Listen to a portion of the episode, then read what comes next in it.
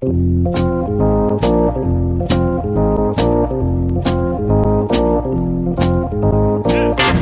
us a little bit about what you saw and, and, and being able to relay that message to Cora when you watched Kimbrel pitch and, and kind of help out so he wasn't uh, tipping his pitches.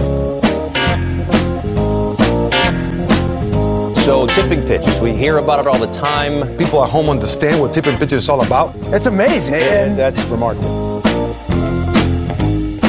Alex, it's the holiday season. This episode that people are listening to, it's just one day after Christmas. We celebrate that.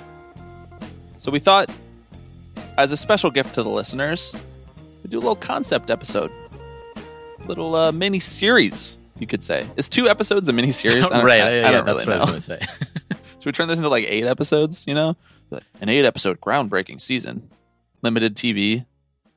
Everything's a limited series now. I know. This this is my this is my bugaboo. This is my personal thing that I can't let go. Stop making Well- limited series. Make movies. Well, so I think what you're saying is we should have just made this one episode. One one long two hour and forty minute episode. right, exactly. Uh no no it's it's two parts now. But who's to say that we can't continue this idea in the future if people really like it? We're doing a special episode about what ifs. Some of the biggest what ifs in baseball history. Now that could mean anything. What if XYZ didn't happen? What if XYZ did happen? What if Alex's close personal friend John Fisher sold the Oakland Athletics to the Tipping Pitches podcast? Many what ifs exist in the baseball world. Now we invited Grant Brisbee, who you heard on our reaction pod a few days ago, to to come on and share what is a compelling what if to him. And uh, and then I shared what is a very compelling what if to me in this episode. Next week we will bring on another guest who will share their what if, and Alex will share his. I'm really excited to hear what you come up with. Me too, um, honestly. Love to hear it. Um, Grant Grant was Grant was great to talk to. He's someone that we've been circling and wanted to have on for a really long time, and someone who obviously this concept fits really well with. Yeah, and it's even a concept that I think he's explored kind of on his own. Um, he had a he had a great article exploring Buster Posey as a as a Tampa Bay Ray, and uh, it gets pretty bleak down at the bottom. um, so this one has a slightly lighter lighter tone. It's uh, it's also far weirder. So that's I think what excited me most about this. I'll say, you know, I pitched this as what ifs in baseball history, but hypotheticals in baseball are kind of like what makes the world go round. You know, like I think of the Sam Miller article from ESPN like five or six years ago. What if a game went 30 innings or Yeah. however many innings? He said, what if a game went 50? I don't remember the actual number, but uh, that, that article was so uh, formative for us because it was happening like early on, like while we were in college, maybe even before we were doing the podcast. Or I actually think we talked about it on the pod, so it must have been when we were doing the podcast. But that kind of thinking, that kind of writing, that kind of talking about the game, where it's not just what happens inside of the lines. We can col- we can color outside the lines, and we can talk about hypotheticals and be creative with it. Now, Grant chose something that is player related, that is on the field related, but as you'll see in our segment, we we took it to um, far and wide places. I would say. Yeah. Um, as far as the Middle East, you could say. and of course, I chose something with baseball ownership. So uh, we don't need to belabor the point anymore. Uh, why don't we just go and bring in Grant Brisbee to talk about his biggest what if or one of his favorite what ifs in baseball history? But before we do that, I am Bobby Wagner, I'm Alex Baisley. and you are listening to Tipping Pitches.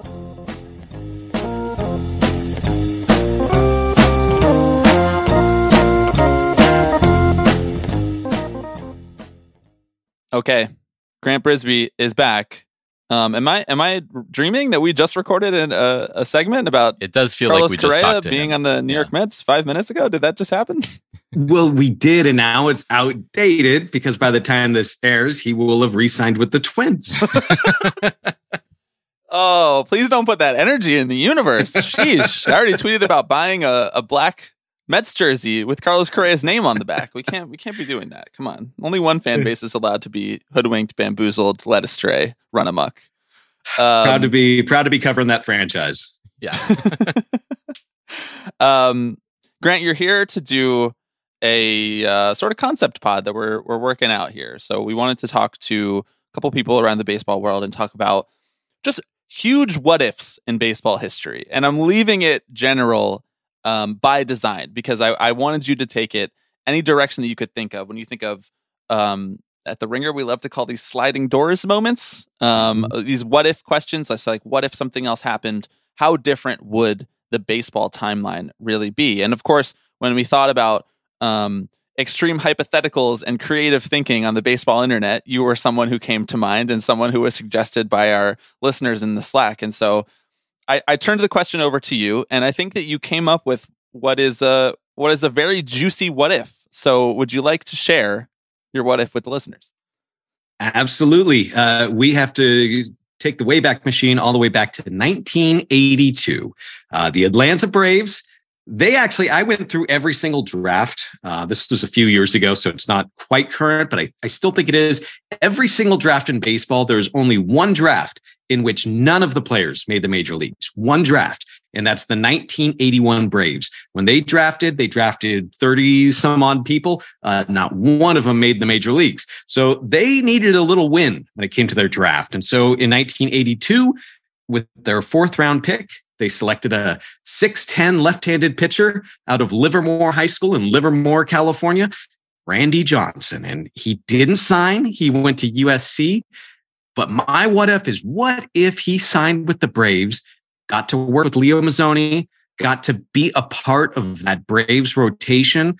I just want to peek a little peek at that alternate universe. This hypothetical was so fascinating to me. And like single player hypotheticals are really interesting because it's easy to be like, oh, okay, Yeah. like what if Randy Johnson was just on the Braves, right? But it's much deeper than that, right? Because there are, this has so many ripple effects, right? Randy Johnson doesn't end up going to the Mariners, which means their roster kind of construct looks uh, completely different. You know, do the Braves end up signing um, Greg Maddux, you know, in, in the 92 offseason or do they say, "Hey, our rotation's set. We have our we have our big 3 and Johnson and Glavine and and Smoltz, right?" I the more I dug into this rabbit hole, the the deeper it just opened up. You know, I I'm Right. curious, kind of kind of what you what you found as you started to explore the ripples. Well, first of all, Johnson already had one of the weirdest career arcs in baseball history. He was uh, lost in his 20s. He was walking, let's see, he walked 128 batters and 140 innings in double A. And he's 23. Like he's not uh, a puppy at that point. A 23 year old in double A shouldn't be walking 128 batters and 140 innings.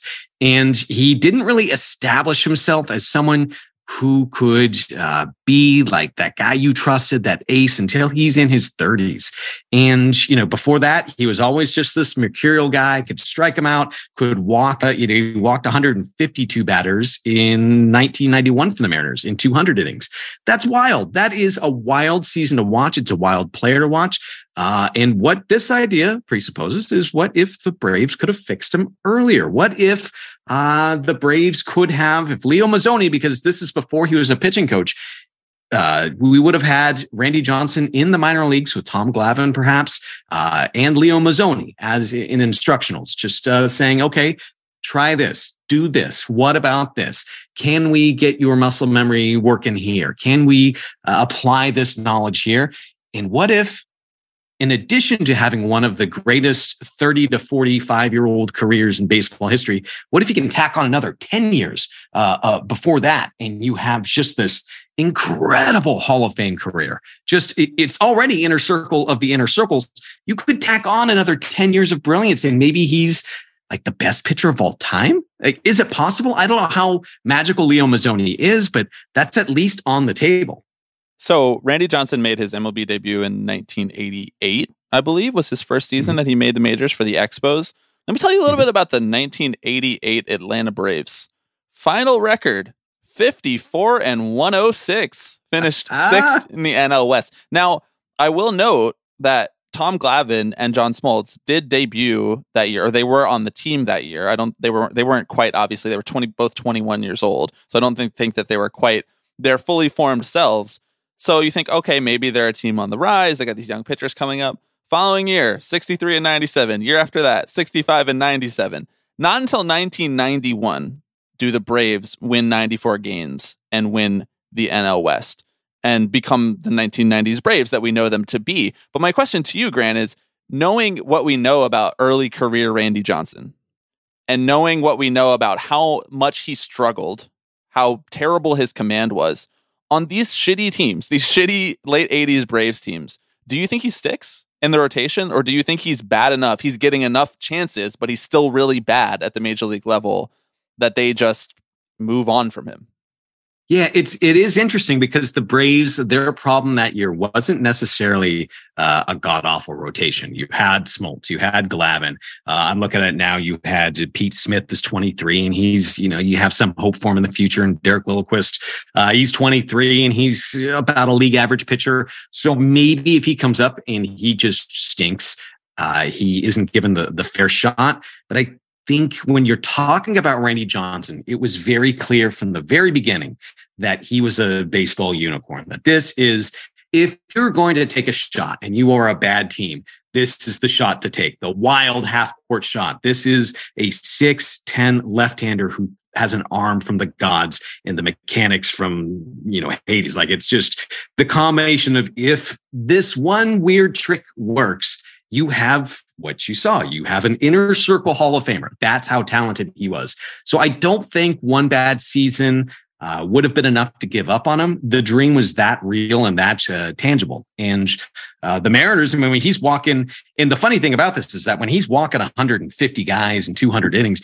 you know he's throwing 300 pitches a game. I mean, that, that, that might be hyperbolic, yeah. but you know, we don't have the official pitch counts from back then, but you know, he's not just cruising on 90 pitches into the seventh inning that they were just grinding him and he still somehow made it out of that. So uh, I think the Braves would have given him a very long leash, just like the Mariners did. Uh, but could they have improved that command better? I don't you know, I don't know who the pitching coach was for the 1989 Mariners or if he was a secret genius too. But you have to wonder, like, could Leo Mazzoni have, you know, X, Y, and Z and poof, he's fixed. Yeah. Are you you mean to tell me that you did not go back and watch every single Randy Johnson start and keep keep pitch counts just for this exercise? That that's not something that you you came with that research? That sounds like something that you totally would have done or uh, anyone totally would have done like April 29th, 2020. like it's actually what we were doing actually yeah, at that exact just, moment. just going back and going, oh, I'm just mainline in 1989 Randy Johnson starts. Let's go. Alex, what do you think that Randy Johnson means to the baseball culture? Let's not not just his baseball reference page, not just his Cy Youngs, not just his strikeout totals, but how is he culturally different and and how is he what is the, his cultural significance if he's part of the 1990s braves instead of the one of the more likable teams of the 1990s and the mariners? It's so hard to say right? Does being kind of in that environment sand down his edges a little bit right? Does it kind of give him that cleaner delivery?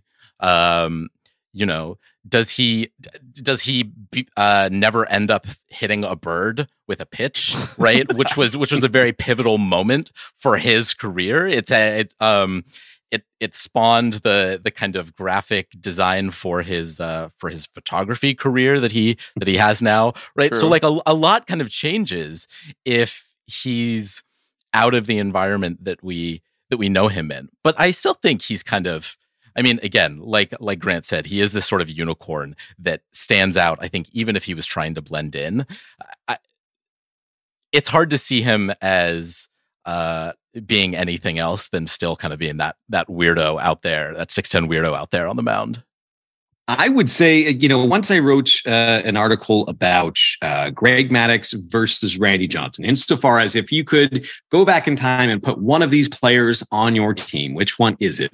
And uh, I loved it because it was, I love the idea because it was, uh, they're very similar pitchers when it comes to career stats. If you are going uh, based on wins, ERA, games pitched, all that stuff, really kind of creepily similar. War is right up there, but they did it so differently. You have Maddux is the command guy. He's the artisan. He's the guy in his twenties who's doing this stuff, and he's having the the two hour games. He's uh, he's just being brilliant. So the Braves had a game that started at seven oh five local time, and he had a complete game before sundown. That is hilarious. That is a different kind of pitcher. And then you have Johnson, who's just driving you nuts for a decade. Like, gosh, this guy is hard to watch. He looks like he could be something, but get him off of my TV. And then poof, he is dominant. He's power. He's coming from the left side. He's scaring hitters. They're making fools out of themselves on purpose in national all star games. Like he is uh, just another just type of pitcher entirely. But they came to the same conclusion, at least when it comes to uh, overall stats. So which one would you have?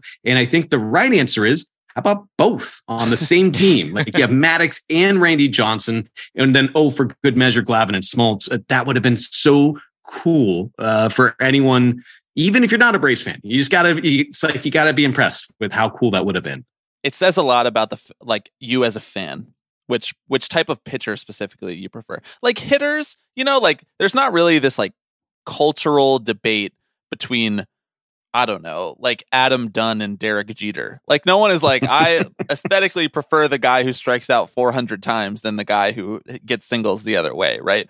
But there is sort of like that that difference, that cultural difference that you're alluding to between the type of pitcher who is like command soft contact versus just stuff stuff stuff stuff stuff. And obviously Randy Johnson is the the tippy top example of a guy who just gets by on overwhelming stuff. I mean, for me personally, this what if, juicy as it may be, I I hate it. I hate it, Grant. I hate the idea of Randy Johnson being on the Atlanta Braves, whom a franchise who I think is despicable and I hate a lot.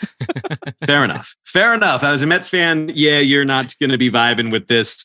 Uh, I it, well, this would have been back when the Giants were NL West rivals with the Braves. We're talking uh, mm-hmm. uh, the Giants winning 103 games in 1993. Well, all of a sudden, with Randy Johnson at, at his peak, the Braves just blow past the Giants and they win 113, and it's not even like a good pennant race. So yeah, it would scare me too. Um, but it, it's I just can't get it out of my head. There are a lot of other ones. There's uh, uh, Mark McGwire got drafted by the Expos. Uh, Bo Jackson getting drafted out of high school by the Yankees always fascinated me. Um, but I just the combination of a pitcher who needed the best possible coaching getting drafted by the team that ended up with the best possible coaching. That combination is just magic to me. Uh, okay, here's a final hypothetical with this with this what if. Do you think they move Randy Johnson to the closer role instead of John Smoltz? And then we take away hmm. that sort of dual part of of John Smoltz's career where he pivoted to become one of the best closers in baseball history halfway through. That is a good question. I think if I'm remembering correctly, then I'm going to look up baseball reference and just vamp a little bit while this is going on. And yeah, they were doing that when Smoltz was coming back from, I think, Tommy John. Okay. So this was like an injury. So he made 29 starts in 1999 and then 2000, he's gone and then he comes reinvented out of the mists as a great closer. And that part is cool, but I don't know if Johnson would have had the injury that would have precipitated that. I think the Braves were content to just let Smoltz, Smoltz do his thing. Rotation. Yeah. yeah, so I think the injury affected that, but who knows? I mean, maybe they would have done it with Randy Johnson early. Maybe they would have just had this brain flash, like maybe he's going to be that Goose Gossage kind of fireman where we're going to throw him in there for two innings, three innings, and maybe that would have put his career in a totally different way where we would have got to see less Randy Johnson, which is not ideal. For better for worse, the first thing I, I thought about when thinking about this hypothetical was how does this impact how I interface with with John Smoltz, right? Which I think about probably right. probably more than I should.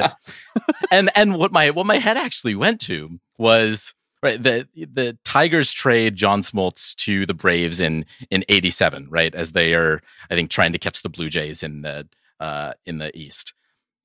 And I wondered, what if the Braves said, you know, we actually don't need another young arm. We have this Glavine guy. We have this Johnson guy. You can hold on to Smoltz if that's who you're shopping around. Smoltz stays with the Tigers. Obviously, does not have that uh, development system.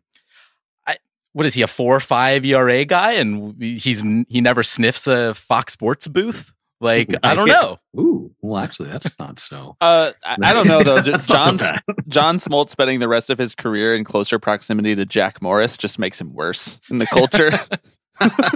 that's very true. So when when he's traded, let's see if there are any teammates that we know on the his Glens Falls Eastern League team. There is uh Doug Strange. There's Jeff Jones. Yeah, the Braves aren't going to want any of these guys. Kevin Ritz. Oh yeah, Kevin Ritz. The Kevin Ritz would have been a Hall of Famer. Would be Kevin Ritz in the booth. Rockies legend Kevin Ritz. Sheesh. Oh my gosh. Anything else to say on your hypothetical, Grant, before we pivot over to mine? Uh, you know, I'm not an especially religious man, but I, I hope that the afterlife is uh, a peek into these universes. I think that would be just a just a peek, man. Just I, let me read a few sporting newses and then I'll be on my way. I love it. Okay, uh, my what if, uh, maybe not surprisingly to the tipping pitches listeners, is ownership related. Um, it is something that has come up in brief on the show, I, I believe, right, Alex? Mhm. Um, my what if is what if in 1990, when Joan Kroc, the then owner of the San Diego Padres, who um, took over ownership of the team after her husband Ray Kroc, famously the the really nice, really cool guy who was the CEO of McDonald's. We love that guy. He was great. Just did a lot of good stuff for this for society and for the country at large. Really good guy. Um, net positive. Net what positive. if, what if Joan Kroc, his widow, who then became the owner of the Padres, what if she was allowed to give the team to the city of San Diego, which she did try to do? Uh, Joan Kroc proposed giving it to San Diego for, for free, basically, along with $100 million in, in what amounts to, I would call it seed funding to operate the franchise. it was blocked by baseball, the Baseball Owners Committee, um, which was chaired, I think, rather interestingly, by Peter O'Malley, who was the son of Walter O'Malley, famously the uh, the Dodgers owner who moved the Dodgers out of Brooklyn and sort of instituted the idea of a, an image of a modern baseball team in the mid the mid 20th century. Um, San Diego Mayor Maureen O'Connor, I think, put it put it quite wisely. Um, and I'm pulling from a from an LA Times article in 1990, an archived LA Times article. Um, she said it would have been the coup of the century for San Diego. So my what if is what if this actually happened, and what if we had a team in Major League Baseball, um, a a sport that is uh, that has a, a monopoly exemption in the United States, has long been an old boys club of billionaire owners who um, dictate many of the things about the fan experience of the game. What if it, one of those teams was just owned by a municipality? Now, we've talked a lot about municipal ownership on the show in the past in the hypothetical. We've talked about what it might look like. We've compared it to the Green Bay Packers. We've compared it to European soccer clubs.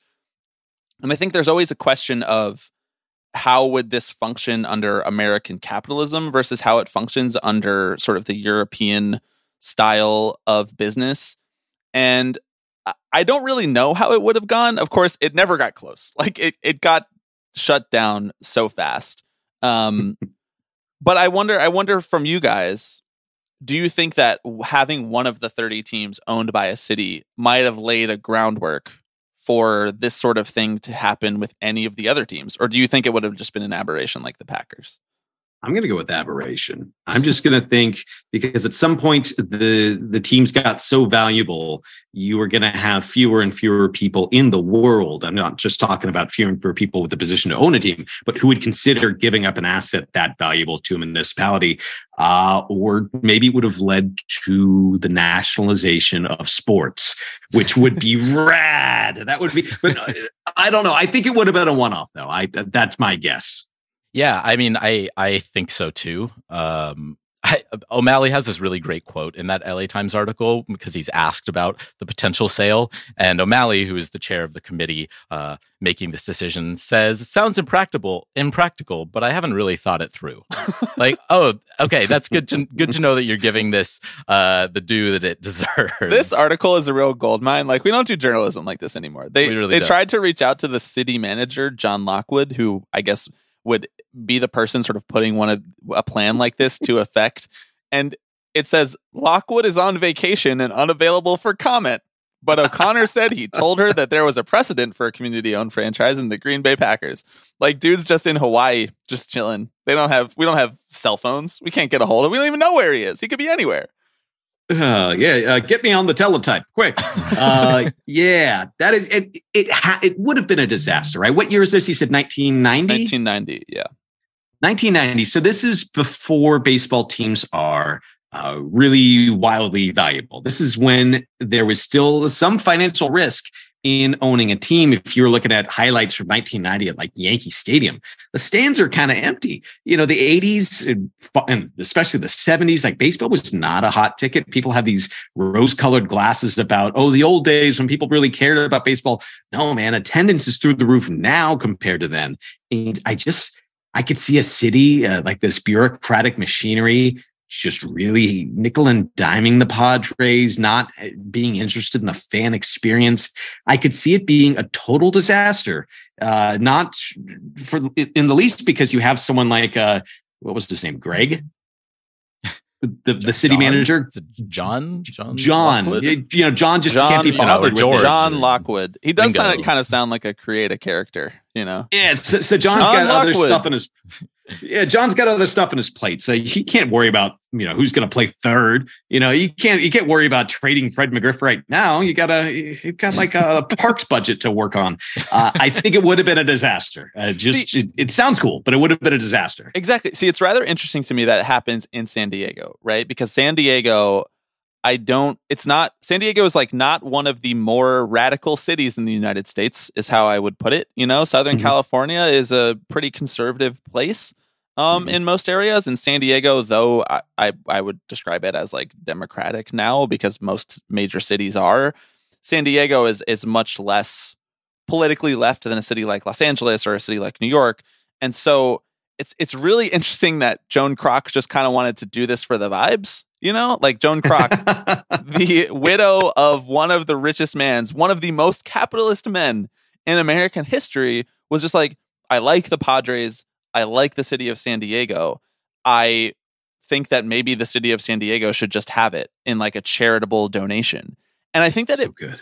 it really speaks to like how important baseball is to the like texture of America that this woman who amassed a fortune of billions alongside of her husband wants to do something that is like viva la revolucion basically like let's nationalize this team something that you know 3 decades later Alex and I talk about all the time as the only thing that can save baseball in the long term is nationalizing it and I don't know it's it's super fascinating to me especially in comparison to the person who shut it down being the son of Walter O'Malley, who I think set the foundation for what baseball finance is now. And without him, you don't have these teams that you're talking about, Grant, having these massive value. Like the Dodgers relocating and seeing that they could dominate Los Angeles is the path for modern baseball teams being billion dollar entities. And I don't think I think that these are just two incredibly divergent paths. Of course, it's not a surprise that it didn't go to public ownership for sure. But I don't know. It's it's eminently fascinating to me. Now, I, I just want to talk about Occam's razor here. And maybe I'm speaking out of school, but to me, the Occam's razor for this is that one night, uh, uh, uh, Joan Kroc was Joan Kroc. Joan Kroc, yeah. Joan Kroc was uh, visited by the ghosts of every cow slaughtered to make her fortune. And they told her, listen, you have to donate this team to the city of San Diego. And it, that's Occam's razor. So did it happen? I don't know. That's for the historians to decide. But I say yes. It tracks for sure. Yeah, it tracks.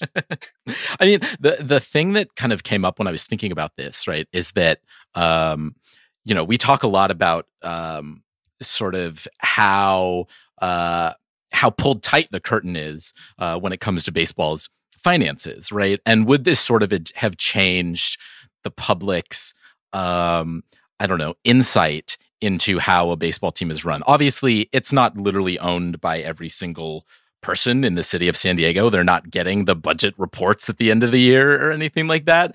But I don't know, this- man. I get the budget reports from my public school.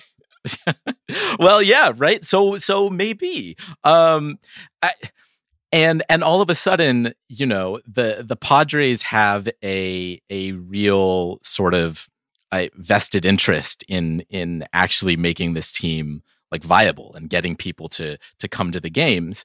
Notably, there is a Major League Baseball strike that takes place just four years later Wait, due to Really?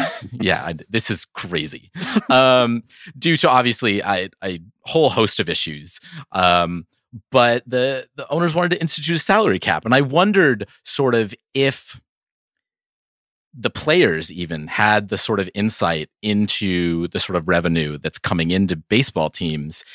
If maybe that turns out a little bit differently because the owners feel like they have less ammo to work with so to speak right? There's it's now all of a sudden 29 of them and one sort of rogue team over here who we don't really who's a bit of a wild card. I and my mind just kind of the wheels started turning a, a little bit and uh yeah we went some weird places in addition to that, you would have one team whose uh, books would be open.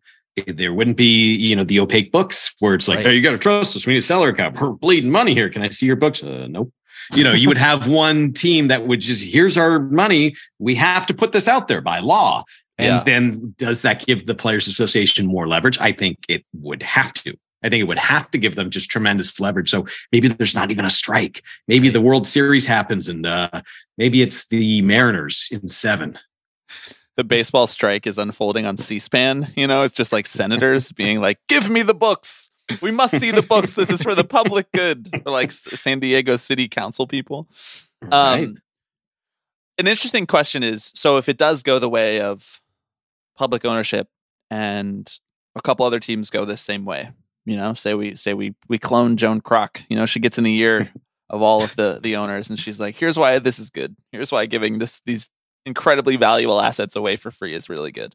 Um, I am fascinated to see like what the role of baseball commissioner becomes in the past 30 years if that's the case because you know what we used to think of baseball commissioner as like the steward of baseball the steward of impartial of right the steward of Major League Baseball, who is here to make the tough decisions that keep our game strong and keep our game going. And now we know everybody hates Rob Manfred. Everybody hated Bud Selig. We know that it's just this person is a for hire lawyer for the owners to make them the most money possible and represent their best interests. Now, if like five teams are publicly owned, or say the the public ownership is sweeping the nation and all of the teams are publicly owned, I feel like the the commissioner is like um a democratically elected position by fans probably which has fascinating consequences right? Because what is the, what can the role of that job actually be what the PR told us the role of that job was for? And how does that free up space for that person to make better decisions for the game to make the game more accessible to do more good in the wider baseball world that Major League Baseball has not done because they've been so distracted by making the owners money hand over fist. I think that's a really fascinating outcome. I, all of that is basically just to say we just don't have to deal with Rob Manfred in this hypothetical world. you were, no you were Rob looking Manfred. for a way to get there, I think. yeah, I'm trying to think about who it would be. Um, it would be like who would be quasi likable who could do this role. I mean, like, if you want to go back there, remember they were talking about uh, George W. Bush being commissioner, Jesus um, which you know, like uh, at least as a public face, uh, maybe he's not as uh, dangerous or as uh, harmful. Um, not to, but uh, while I'm on that so wait, track, so wait, wait, hold on. What you're saying is George W. Bush becomes baseball commissioner instead of becoming president. So if Joan Kroc is allowed to give the Padres to the city of San Diego, there's no Iraq war. That's what you're saying, Grant. That's I'm, I'm saying that uh, carbon emissions are way down. I think we the money that would have gone into the Iraq war infrastructure is uh, uh, now education is uh, better. And people aren't uh, falling for uh, wackadoodle conspiracy theories. And while we're on this subject, which is, I I just remembered your hypothetical, your what if reminded me of the what if, and I'm glad I didn't do it because it kind of would have stepped on yours. I'll read the quote uh, in February 11th, 1985, UPI sports editor Milton Richman had a story headlined With Flutie in tow, Trump looks to get into baseball. And Trump's bid to buy the Twins had fallen through. So the team that interests him now is the San Francisco Giants. So this oh. is 1985. Trump wants to buy the Twins. He's shot down. Now he's wanting to, to buy the Giants. What happens then? Like, you know, God. do the Giants, are the Giants moved to New York? Because that's a possibility. Uh, he promised that he wouldn't. You know, when would he break a promise or lie to us? I, that seems that seems weird. Um, but yeah, like what happens? Is he president? Probably not. Like you know, that's right. the sliding doors thing. It's it takes a million dominoes to get someone in the Oval Office. Uh, that fascinates me, but I digress. Back to back to McDonald's. Not at all. This this whole podcast is a digression. I think that's the point of it. I just got to say, it's big time loser energy that he failed to buy the Twins, and so he pivoted to a much more historic franchise than the Giants. Like, why didn't you just want to buy the Giants to begin with? Yeah, well, the Giants at that point uh, were a joke. They were the Candlestick era Giants. They Yeah, tried to move whole to thing Toronto is in the restoring 70s. glory. Come on, like, why couldn't he bring that to the Giants? I I mean my my honest reaction to I think this hypothetical is the Padres don't exist by the turn of the century. That's that Like, was my I think final. That's this, actually yeah. what happens, right? Is the league does whatever they can to torpedo that. You know, it's it's like anytime a left wing leader is, or, or a remotely left wing leader is elected in any other country, the U.S. like drops in and is like, eh, sorry, like we'll get, we, we're gonna get one of our buddies in here. Like they would have done that to That's not true, Alex. The CIA Twitter account told me that that has never happened. shit. Okay, all right. Yeah, uh, Walk out with Indonesia just they did all that on their own. Like Also, wait, I forgot my my other Nice. job as the co-host of the CIA podcast. Um, I'm supposed to tell you that that's never happened. yeah, I, I think you're right. I think uh, it's the Padres wouldn't exist. It would be how to get them not to exist. Uh, I don't know. Ask the Expos. You know Well, what I mean? Like, it- Right, it- yeah. Yeah. there would have been a way. I, I mean, I think that there's no rule in Major League Baseball's like governing charter that says that they can't just get rid of teams if the rest of the owners vote to get rid of the teams. So Hmm. even if the Padres are owned by the city of San Diego, if all 29 other owners are like, "All right, we're going to have a 29 team league." You know, like that that's what they would do. Scheduling concerns be damned. Or they would just add an expansion team and get rid of the Padres. And then you have a Major League Baseball team in San Diego that has nobody to play, you know? So they're just an they go from major league team to indie team overnight. I think Alex, you're probably you're probably exactly right. I don't even think it takes that long. Like it was, probably doesn't even take till 2000. Yeah. Maybe right away, like donated, and then it's like Right. uh, emergency, emergency vote. Uh, woo, we're dissolving you. Sorry about that. what are you going to do about it, Sue?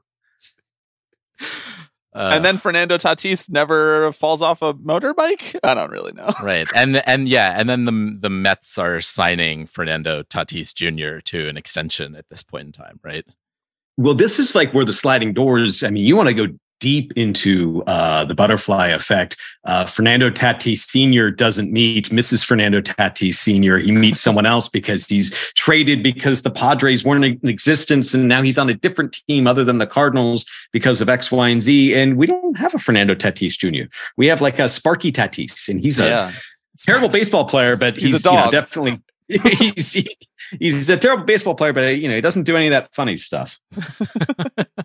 well, we definitely don't get the two grand slams in the same inning, right? Like that right. that definitely doesn't happen because that pitching matchup and that those weather conditions are not set set up for Fernando Tatis Sr. to do that. um, what else? What else should we say, Alex? What else should we say about Joan Kroc and and national ownership and McDonald's? I like their French fries. You know, Yeah, thanks yeah, Joan right. Kroc for trying. I guess. yeah this would have been they're this would have been th- win number two The McDonald's fries are like three bucks now for a Yeah. medium fry. Like they figured out like that is the thing. You know, e- even if I abhor most of the food on the menu, it's like, well, I gotta have some of those fries. So, um, they See, got okay. you know, this is the thing. You're not supposed to tell me how expensive they are while I'm sober because the only other time I have, the only other time I ever have McDonald's fries is when I'm not looking at the price, Grant. it's just it's like three bucks for you know, it's worth it. Don't tell Right. them that. Shh, cut that. Yeah. Cut that. right no free ads for literally mcdonald's Why do you? Okay, my final question: Why do you think she tried to do this? Do you think it's just that she couldn't think of a a more tasteful way to pass along the Padres, and she didn't want to run them anymore? Because she she eventually. So what actually happened, I should say, is that she eventually sold the team for seventy five million dollars to a fifteen member group that included eleven different San Diego investors. So instead of giving the team to the city, she gave them to the 11 richest people in San Diego, which is, of course, as these things go. which Um, included future red sox owner tom werner I should Yes, exactly. Good, uh, another good guy. Done a lot for the sport. Um, so I mean, it's hilarious that it went from being given to the city for free to to being given to this huge ownership group that is like a pox on the sport that we see league wide now, where you have all of these small stake owners who all think that they should have a say in the team and none of them actually want to spend. And so you can't actually ever compel ownership to go above and beyond the luxury tax because there are all these people in the room saying, why would we do that? This is just an investment for us, right?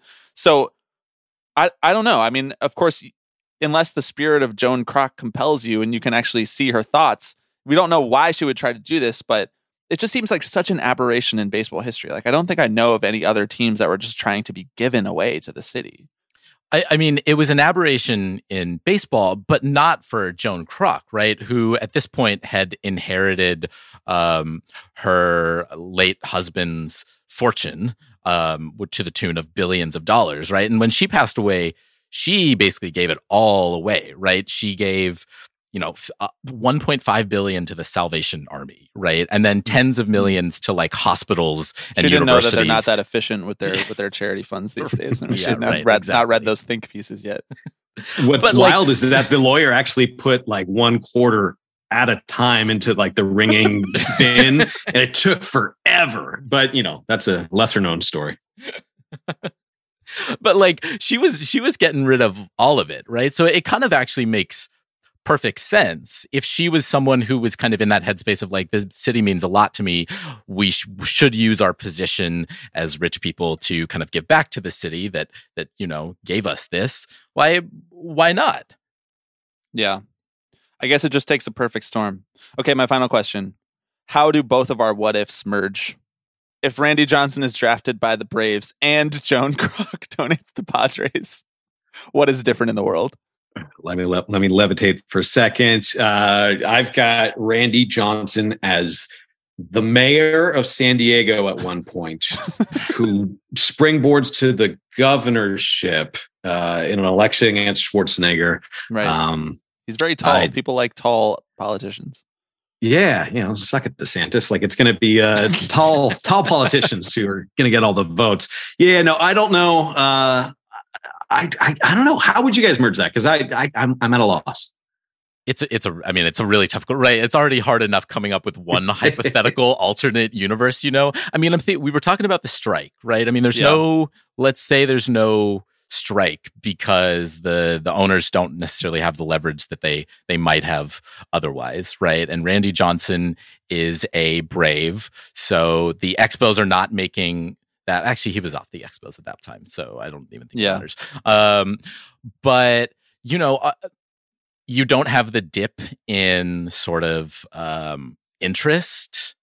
Uh, you know that that occurs as a result of this strike which leads to you know uh, leads into this sort of steroid era of mm. baseball mm. right maybe if randy johnson never joins the the mariners alex rodriguez uh, they they pick a pitcher instead of a instead of a young upstart shortstop at a at a high school, right? And all of yeah. a sudden, Alex Rodriguez is a a New York Tiger Met. and no New York, New York Met. Met. Yeah, come on, and we don't know where he's going to go. He's going to the Mets. Haven't we learned that lesson today? Well, and the commissioner feels compelled to crack down on steroids because mm. interest in baseball isn't going anywhere. There's nothing threatening it, and all of a sudden, Alex Rodriguez is a utility player. That's the best I can come up with. See, I think what happens is that the Padres are stricken from the league, you know, as as we discussed. Like the owners wouldn't mm-hmm. stand for this. They send the Padres to the Hague or whatever.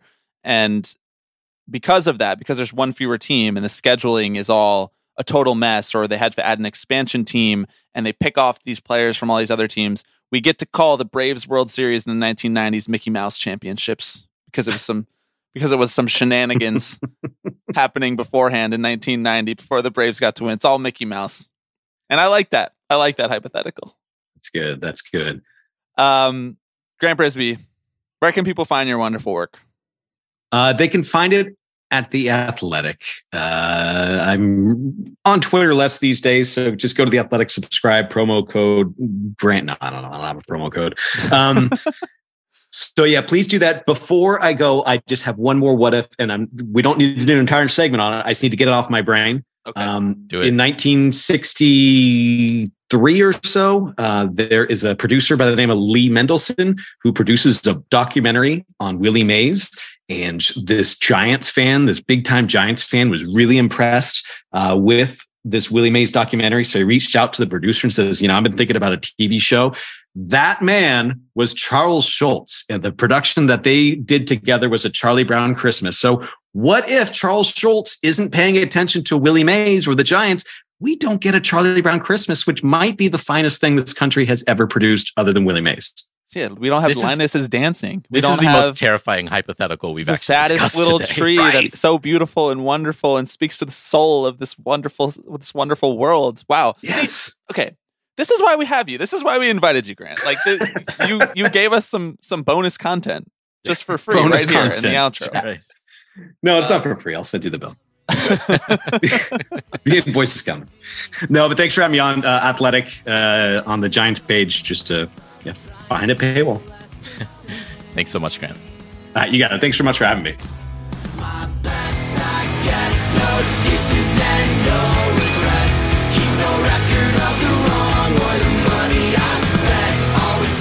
okay thank you to grant what a delight what a Yeah. delight bring it on Grant Brisbee you know we've been reading Grant Brisbee for a minute how far the podcast has come It feels like a long time coming. That's for sure. Long overdue.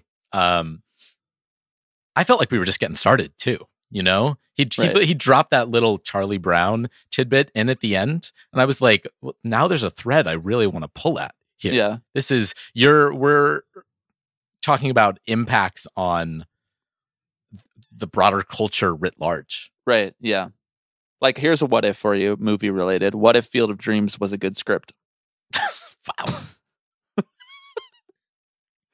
I mean, it's a, of- it's a good movie. rope, like, like- it's important. It's important to the baseball culture. I understand it. I like it. You know, like it was important to me as a kid. I was shown it at a young age. But like, what if the writing was not total garbage?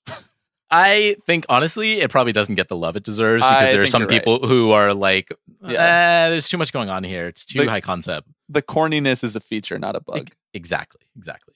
Um, The corniness. huh? I didn't even. oh man, accidental punning time. That means it's time to wrap this thing up. Thank you Yes, again to sir. Grant. Thank you to everybody for listening. Uh, we are recording this ahead of time, so we don't know who is a new patron at this point, but we thank you anyway. Met either. Or who else has signed already that could actually be on the Mets? I mean, Aaron Judge already did his introductory press conference, and he has the captain, the captaincy now. So it would seem unlikely that they could bring him in, but I guess never say never. Right. Never say never. I would have said Carlos Correa's never leaving the Giants, but Alex, is there anything else that you want to leave the listeners with as we approach the end of the year? We have a we have I mean, we have a pod scheduled for next week too. We're not going to take any time off. We have the we have the part two of this what ifs series. But is there anything that you want to get off your chest as we as we close out 2022? An important year for the baseball world, an important year for the Tipping Pitches podcast.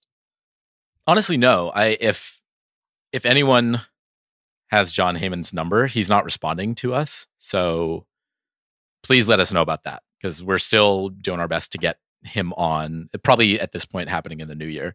Um, Well, you know who has. Jon Heyman's number is Scott Boras. Man, ain't that the truth? You know who has No, Scott I- Boras's number? Fucking Steve Cohen. That's who. Yeah. Mm-hmm, mm-hmm. Uh, no, I want to say thank you to all of you guys listening. Um, I'm sure we'll say it again next week and probably in most of the episodes coming down the road because that's just kind of how we roll. But as the year comes to an end, we do want to thank you guys for for making it so successful because um, uh, this is one of the more fun years I've had watching baseball in a while, and and a lot of it is is thanks to the little community that y'all have that y'all have created. Um, Right. So and, and because the Astros won the World Series, like that was huge because for you. the the Astros won the World Series, that was big. Yeah. yeah, really fun. um, sorry for being a dick while you're trying to be sincere. you're right. We had so much fun, um, and we hope to make 2023 even better from a podcast perspective, from a community perspective, from a rooting for the New York Mets perspective.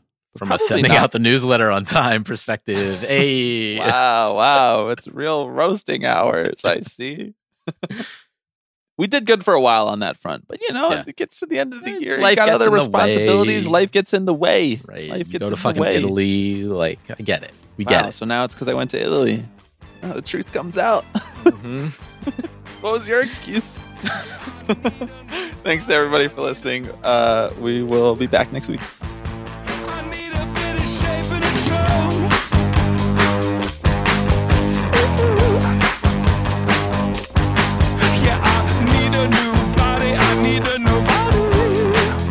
Everybody. Uh, I'm Alex Rodriguez. Tipping pitches. Tipping pitches. This is the one that I love the most. Tipping pitches. So we'll see you next week. See ya!